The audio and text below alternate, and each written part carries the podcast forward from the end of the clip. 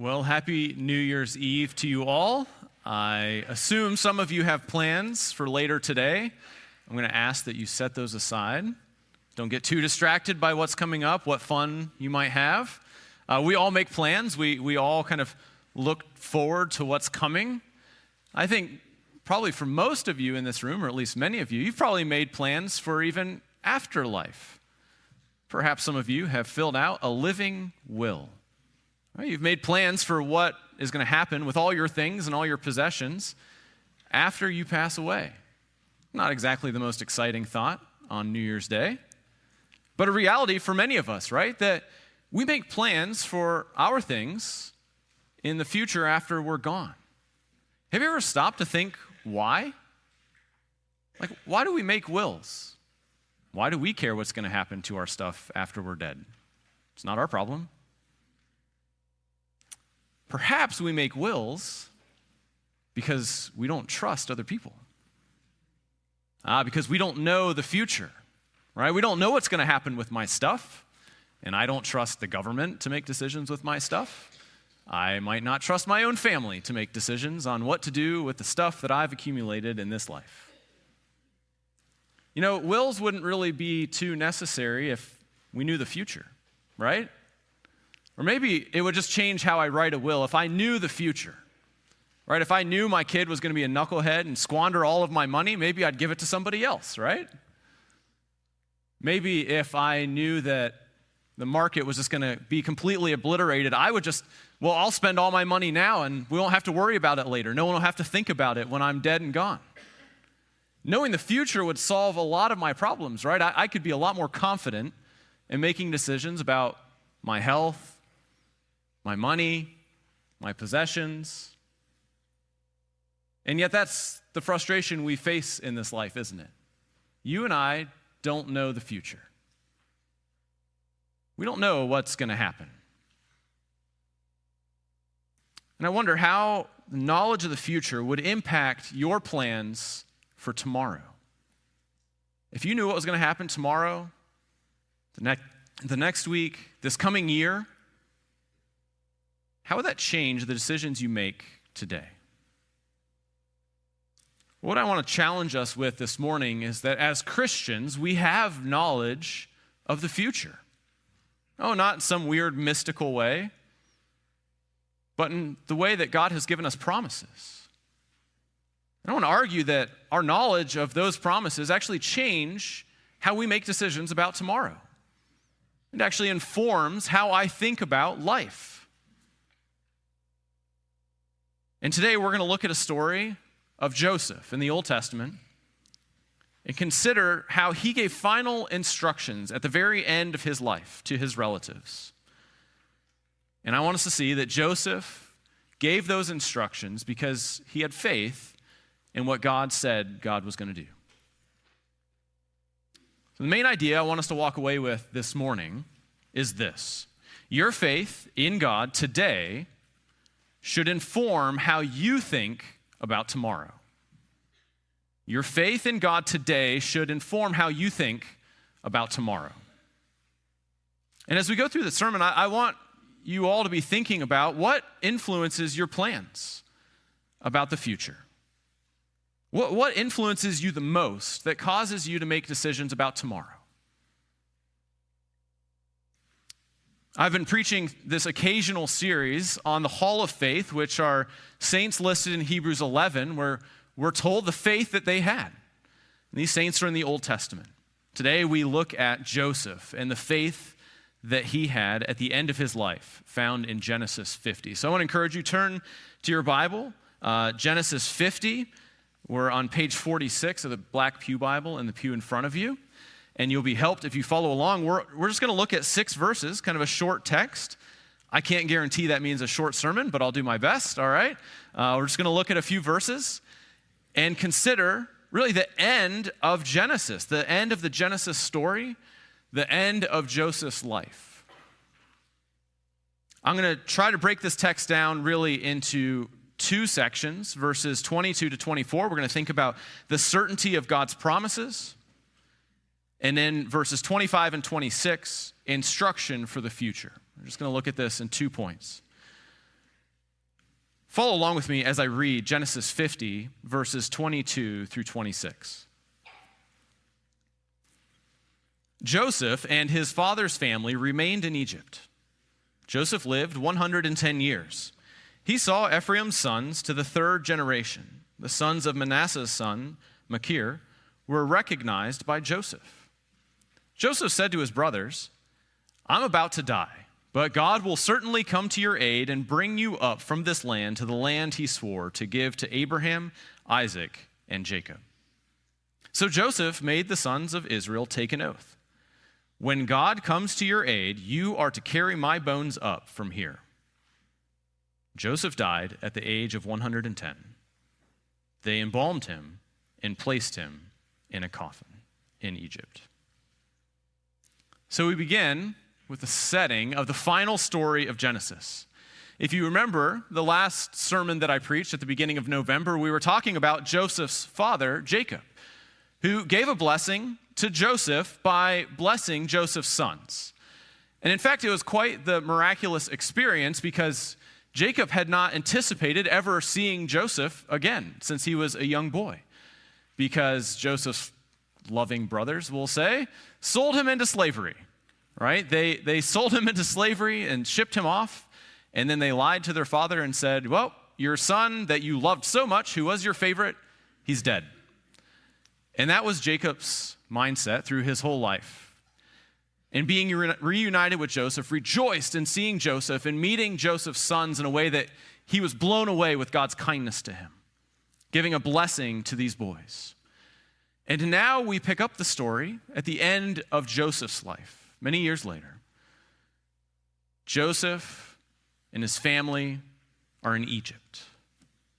Uh, when Joseph had been sold into slavery, he was sent off to Egypt. And there, enduring many trials and hardships, actually found great blessing, becoming the second in charge, preparing the whole nation and even surrounding nations for a famine, one who was leading in a way that preserved people. And so the family all finds themselves in Egypt as they reunite there, settled in a land that is fruitful, even in the midst of a famine because of what was stored up. And so the family stays there with Joseph. And so this story picks up as Joseph recognizes he is nearing the end of life. He tells his family, his brothers, his children, this instruction I am about to die, but God will certainly come to your aid and bring you up from this land to the land he swore to give to Abraham, Isaac, and Jacob.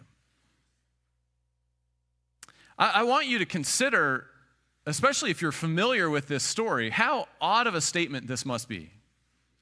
Why is Joseph thinking about leaving this land? He was second in charge.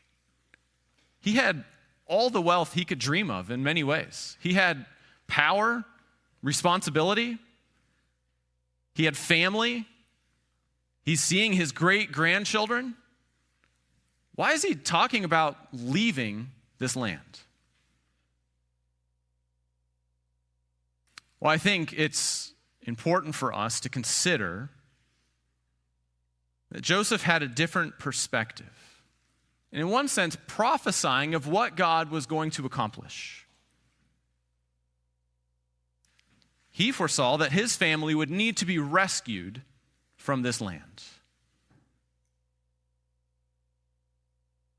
Really, the language here uh, of this idea of God certainly coming to your aid that is mentioned here in verse 24 and again in verse 25 is quite literally God will visit you. Joseph proclaiming, God is going to come visit you and he is going to help you. He's going to protect you and bring you out of this land towards the promised land. All right, why is Joseph saying this and why is he so confident? Well, I think there are two reasons. One, I, I, don't think we should miss the significance of verse 23.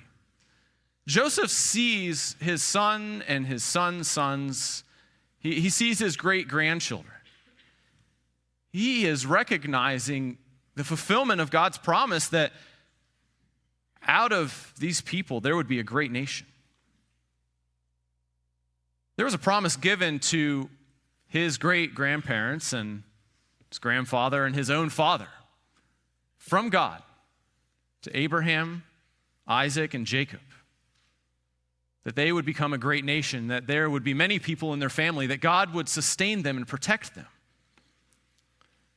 And Joseph, who probably at one point in his life, in the midst of captivity, was wondering, what is God doing if he's preserving our family? And here in verse 23, the reminder that his family is with him, that he has seen multiple generations, an opportunity to praise God and to be confident that God has done what God said he would do. But secondly, to recognize his confidence in the promise that God had made to his forefathers, not just of people, but that they would have a promised land. And here Joseph saying, No, God is going to bring you up from this land to the land that he swore to give to our fathers. There is this promised land, and what God has said he will do, he will accomplish. Here is a certainty because of his faith in what God promised. He had such faith that God had already done what God said he would do and that God would do what he said he will do. That he's able to speak boldly about what he expects to happen. I wonder how we think about God as our Father. You know, kids here in the room, for you guys, uh, wouldn't it be amazing if you had a dad who always did exactly what he said he was going to do? Right? A dad who always followed through on every promise. When he said, Hey, I'm going to be there to play catch with you tonight, and he's there, instead of having to stay late at work or go to another appointment. Right? Wouldn't it be awesome if we had dads who did everything perfectly? And we don't, do we? We all kind of feel that groan inside. Some of us didn't even have fathers to be able to see that lived out. Some of us got small glimpses of that. The joy that it was for a father to fulfill a promise he made to his kid. I promised you I'd take you to Disneyland, and here we are, right? The joy of that fulfillment. Oh, but for us as Christians, we have a heavenly Father who is perfect who is holy and who will never fail to accomplish any part of any promise he has made to us. And so, fellow Christian, do you need to be reminded of who your heavenly Father is? Joseph spoke with great confidence, with great conviction and certainty that God would accomplish what he was going to accomplish what he promised to accomplish. I wonder how often we forget what God has promised for us. Perhaps for you and me, that's because we've become content with what we have in this world. You know, it would have been really easy for Joseph just to say, you know what? It was cool that God promised this land to my forefathers, but through happenstance, I landed in Egypt and by golly, things are going pretty well, you know? I've got what I need. I've got wealth and happiness here. I've got family. I think we'll just sit tight. You and I are blessed people in many, many ways. We are content and should be or could be content with all that God has given to us in this world. But are we meant to be content in this world? Don't let this world lure you to loving possessions, wealth, popularity. Those things will not last. And they might last for a majority of your life. But I guarantee you, when you come to the end of your life, whatever popularity, whatever wealth and possessions you accumulated, it will not matter. Those things will not go with you into eternity. And so I wonder have you forgotten what God has actually promised you as a Christian? It is not the wealth of this world, it is not the comfort of this world. But maybe for you, things haven't been going so well this last year. And you think, well, Mark, that's cool that some people are really content with this world. I hate this world. This has been miserable. I've lost things. I've gone through hardships and pain. God hasn't loved me the way He said He would. And I wonder if you have set expectations on God that He actually hasn't promised you. Consider your frustration or doubt towards what you perceive God doing in your life. I don't know what you've lost this year. I don't know what you've suffered or what pain there has been. But I do know that God didn't promise to keep you from all those things. God's promised to sustain us and to keep us until that final day. And so I wonder not only if you've forgotten what God has promised, but you have focused on things that God hasn't promised you. As if God owes you those things to be faithful to you.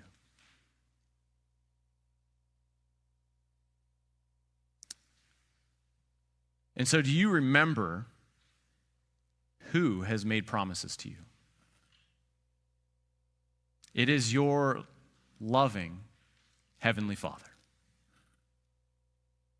He has given you all that you need in this life through his Son, Jesus Christ. He will not fail you, he will not fall short, and he will not forget you. We aren't going to accomplish God's promises in our own strength, in our own wisdom, in our own tenacity. God will accomplish them. He is the one who visits us and helps us and so maybe you haven't forgotten about the promises, but you've forgotten about the one who has promised. He is faithful. Now, to those of you in the room who are non Christians who don't believe in God or you haven't expressed faith in Him to save you from your sins, I want to speak directly to you and encourage you that what God said He would do in His Word, He has done. And even here in the language that Joseph says that God will come to their aid. Oh, my friends, indeed, God has come to our aid and He has visited us. We just celebrated this at Christmas. God with us, Emmanuel, Jesus born to us in humanity. God sent His only Son, Jesus Christ, to rescue His people. And you know what Jesus promised even in his earthly ministry? He promised a place that we would go with him, a land. And he promised a relationship with the Father that we would be brought into the presence of God. In John 14, Jesus taught this to his disciples Don't let your heart be troubled. Believe in God, believe also in me. In my Father's house, are many rooms. If it were not so, would I have told you that I'm going to prepare a place for you? If I go away and prepare a place for you, I will come again and take you to myself, so that where I am, you may also be. I am the way, the truth, and the life. No one comes to the Father except through me. And if you know me, you will also know the Father. Friends, these are the words of Jesus Christ himself that if we are to believe in him for salvation, we will know eternal life and an eternal kingdom, and we will know an eternal relationship with the God of this universe. Do you desire a relationship with God, or are you hoping in the things of this world, the philosophies of this world, to save you, to protect you, or to make life full and hopeful? Without a relationship with God, you will have no confidence and no certainty of what tomorrow brings. Don't look to yourself or anything else in this world to save you. It is Jesus Christ who came to this earth and lived a perfect life, sinless, and yet he died on the cross for our sins, paying the penalty that we deserve. And he rose from the dead, conquering sin and death, and he ascended to heaven, where he prepares a place for us who would believe in him and repent of our sin. And so, if you're here this morning and you haven't put your faith and trust in Jesus Christ, let me encourage you and challenge you that today is the day to believe in him. That there is life and hope and joy and certainty in this life through Jesus Christ. Come talk to me or find someone else here that you came with or anyone else in this room that you could ask, what does it mean? What does it look like to trust in Jesus, to have eternal life? We would love to tell you what it means to repent and believe in Jesus Christ. So, in the first few verses here, we see in Joseph's life that he has confidence, he has certainty. And in essence, he has faith in what God said he would do. We're actually told about this faith in Hebrews 11. Hebrews 11, verse 22, tells us that by faith, Joseph talked about this flight from Egypt and gave instructions about his bones. Joseph's faith in God informed how he thought about tomorrow. And so let's look, secondly, at the instruction for the future, verses 25 and 26. So Joseph made the sons of Israel take an oath. When God comes to your aid, you are to carry my bones up from here. All right, so he gives this instruction based on his certainty that God was going to visit his people and rescue them, take them to this promised land. And he said, All right, because of that, I want you to promise, to swear an oath, that you're going to take my bones with you. All right, hopefully you're all feeling a little bit like that's a weird request. Like, who cares? Just bury him in the sand, move on. What's the difference? Well, this is not something new that Joseph is kind of making up or dreaming about. Actually, this is something that even his own father said to him. Earlier in Genesis 49, Jacob said to Joseph, Bury me with my fathers in the cave in the field of Ephron the Hittite in the land of Canaan. He's saying, hey, I want my body buried where God promised that his people were going to be, in the land of Canaan. And in Genesis 48, even just before that text, Jacob had promised to Joseph, God will be with you and he will bring you back to the land of your fathers. Even there, a bit of a prophecy to say, Joseph, God has promised that our people will be in the land of Canaan, that we will be in the promised land and you're going to be there. Take my body as well. And so this isn't surprising that Joseph himself is settled that wherever God's people are going to be, that's where I want to be. I don't want to be left somewhere else. I want to be in the land that God has promised because that is what he has promised to accomplish for us, his people. And so Joseph speaks by faith instruction because of his faith in what God has said he will do. He didn't want to stay in Egypt. That wasn't where God's people were going to be. That's not where God's people were supposed to be. It was a significant thing to be buried with your relatives and with your family, but more importantly, it was a significant thing to be where God promised God's people would be. Joseph didn't have any dreams of staying in Egypt. Now, it is kind of an amazing thing how confident and certain Joseph is by saying, Hey, you need to promise me that you're going to take my bones out of Egypt. This thing is going to happen. God is going to visit you, and you're going to take my bones out of here. And I trust that you can relate to how certainty of what's going to happen actually informs the decisions you make. And I would argue many of you, even in the last few days, have lived this out in your own life. Because some of you are already making plans of what to do with your tax return. You know it's coming, right? You've worked out the numbers. You got a guess on how much you're going to get. You've planned that vacation. Maybe you haven't paid for it yet, but you planned it, right? With certainty, you know that money's coming in and you're going to use it. Maybe it's a raise, right? Maybe you know you're getting a promotion and you've already figured out how to adjust your budget so you can do those new things.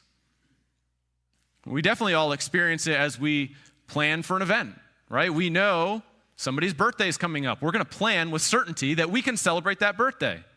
I see that, Holly Schnur. Birthday's coming up. Some of us love our birthdays, right? We're excited. We make plans. It's certain that it's happening, right?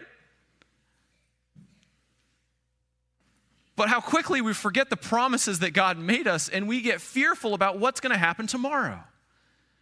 We get concerned God, I don't know what's going to happen. I don't know what losses I'm going to suffer in the coming year. I don't know what failures I'm going to face or what fears.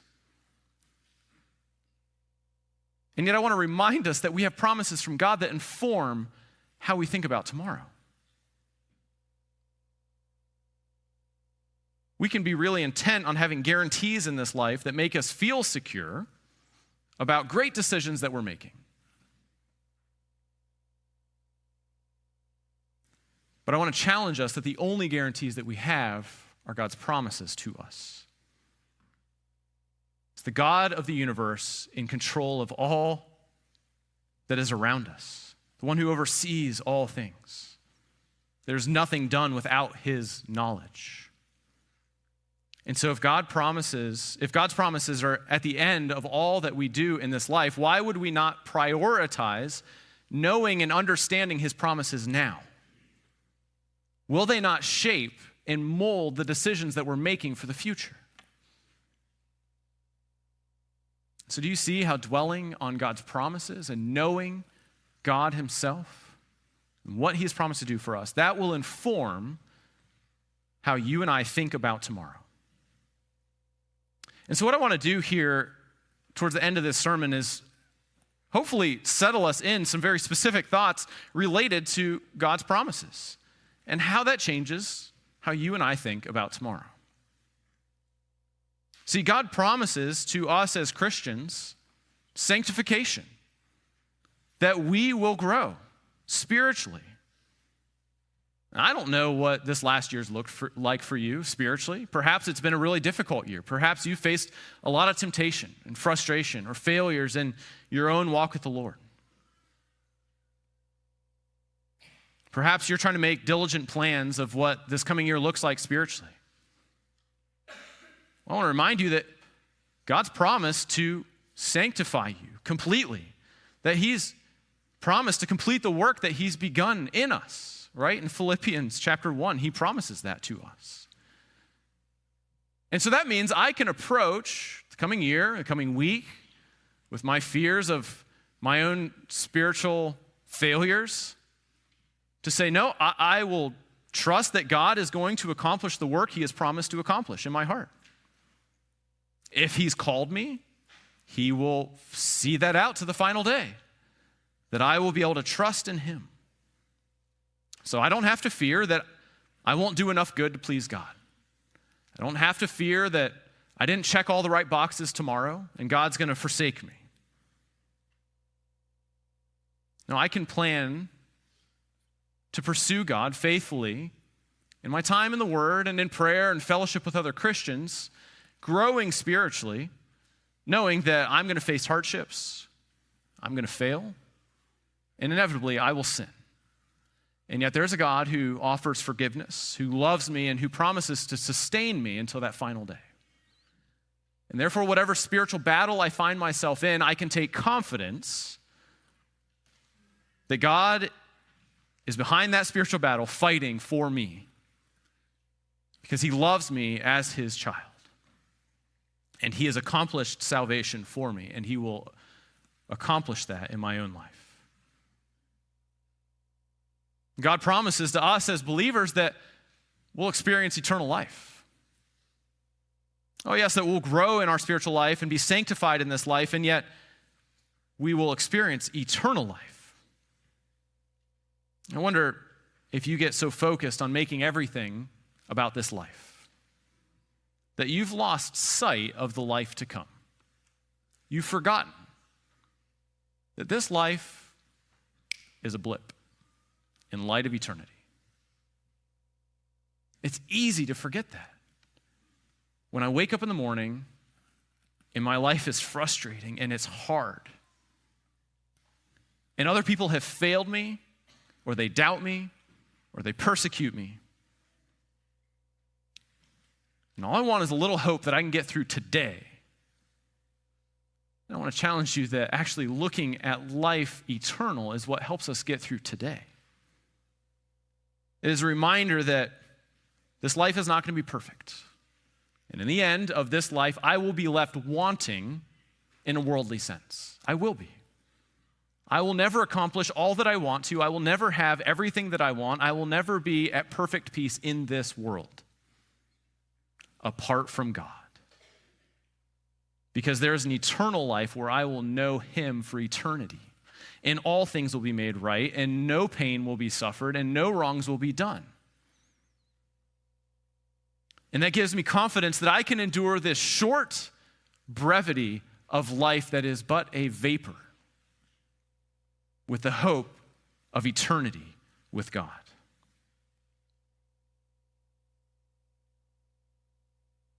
But while I'm in this life and I face brokenness and difficulty, it's easy to get concerned about what's going to happen to God's people.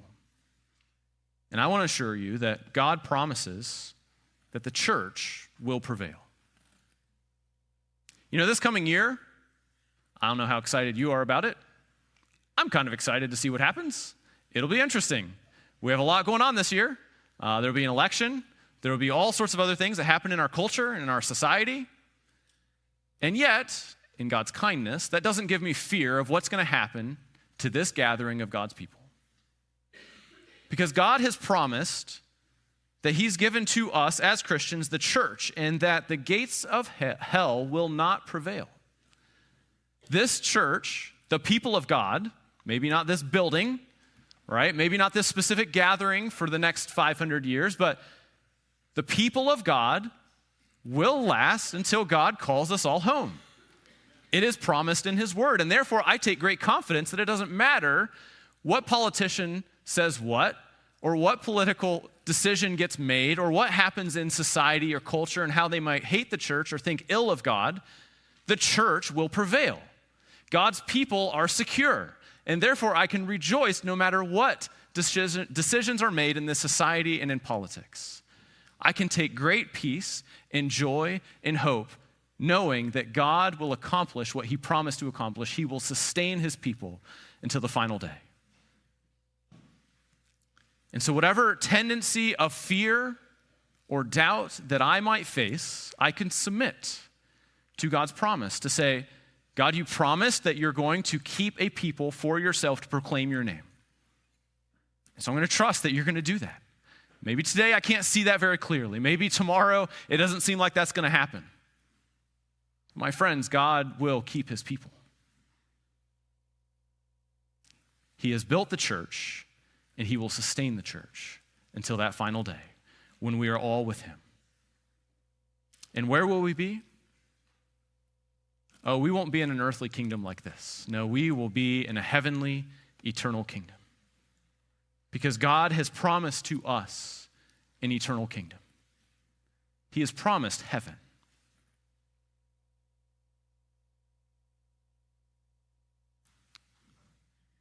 And I want you here at the end of the year, as you go into a new year, to be thinking about what does it mean to have your heart set on the promise of God's eternal kingdom?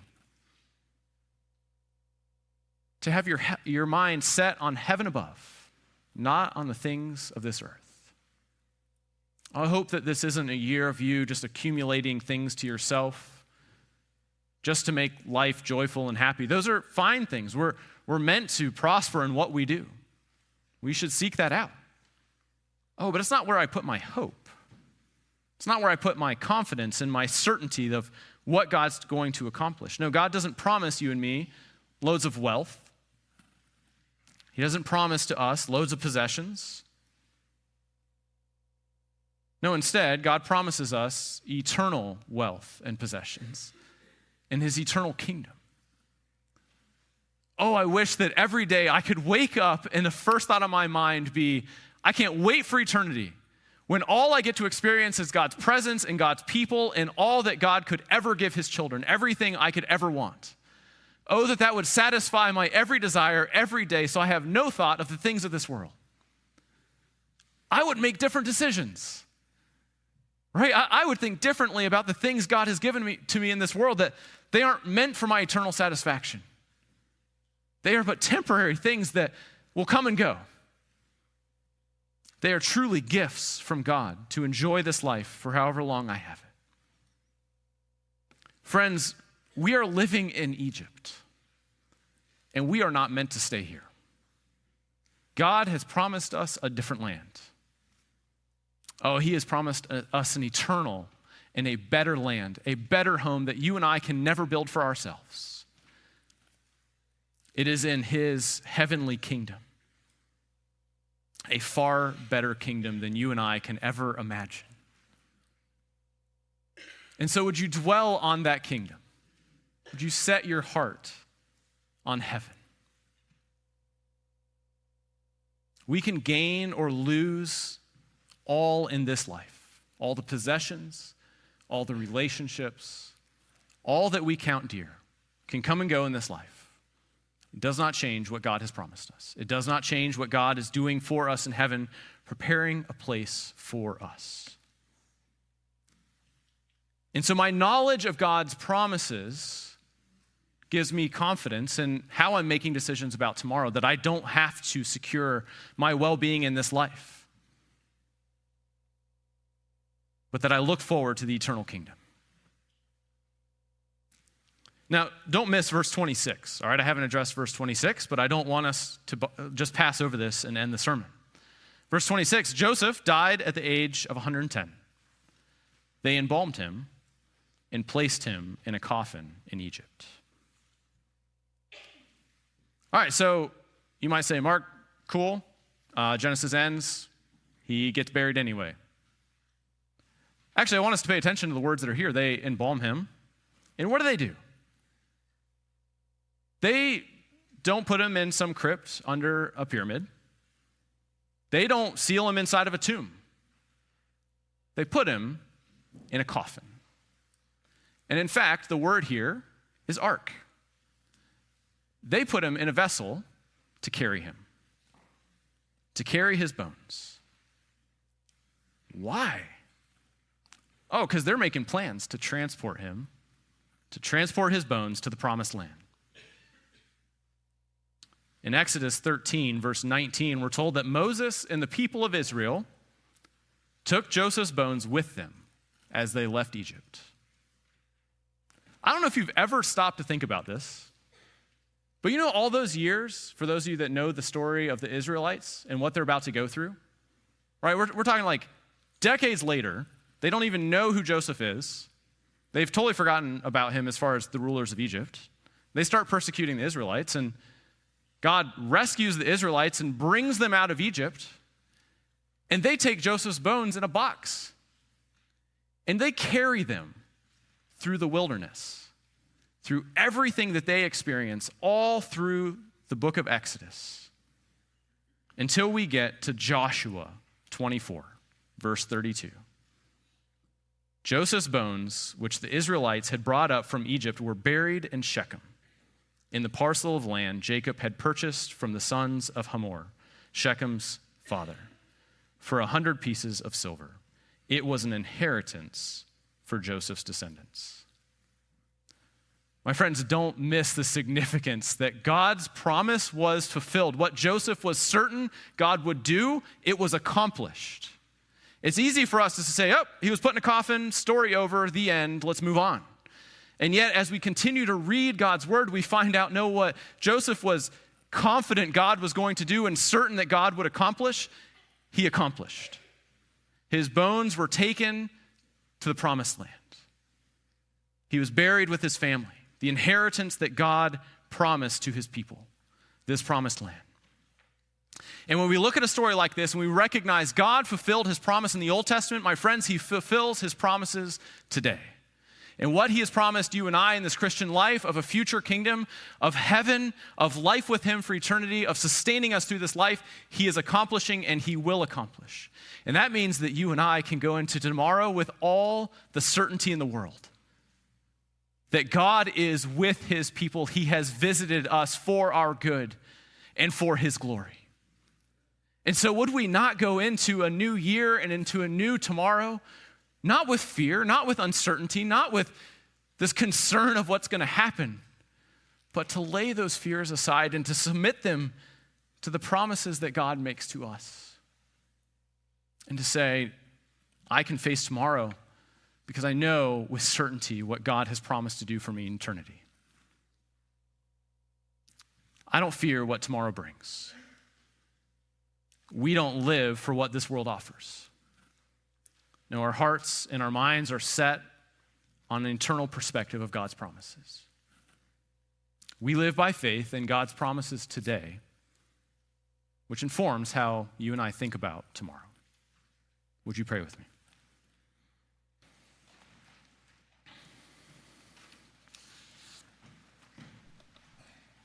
God, we rejoice in your goodness to us, in the gift of Jesus Christ who has saved us, in your gift of eternal life to us that you have promised to us and that we so look forward to and we long for.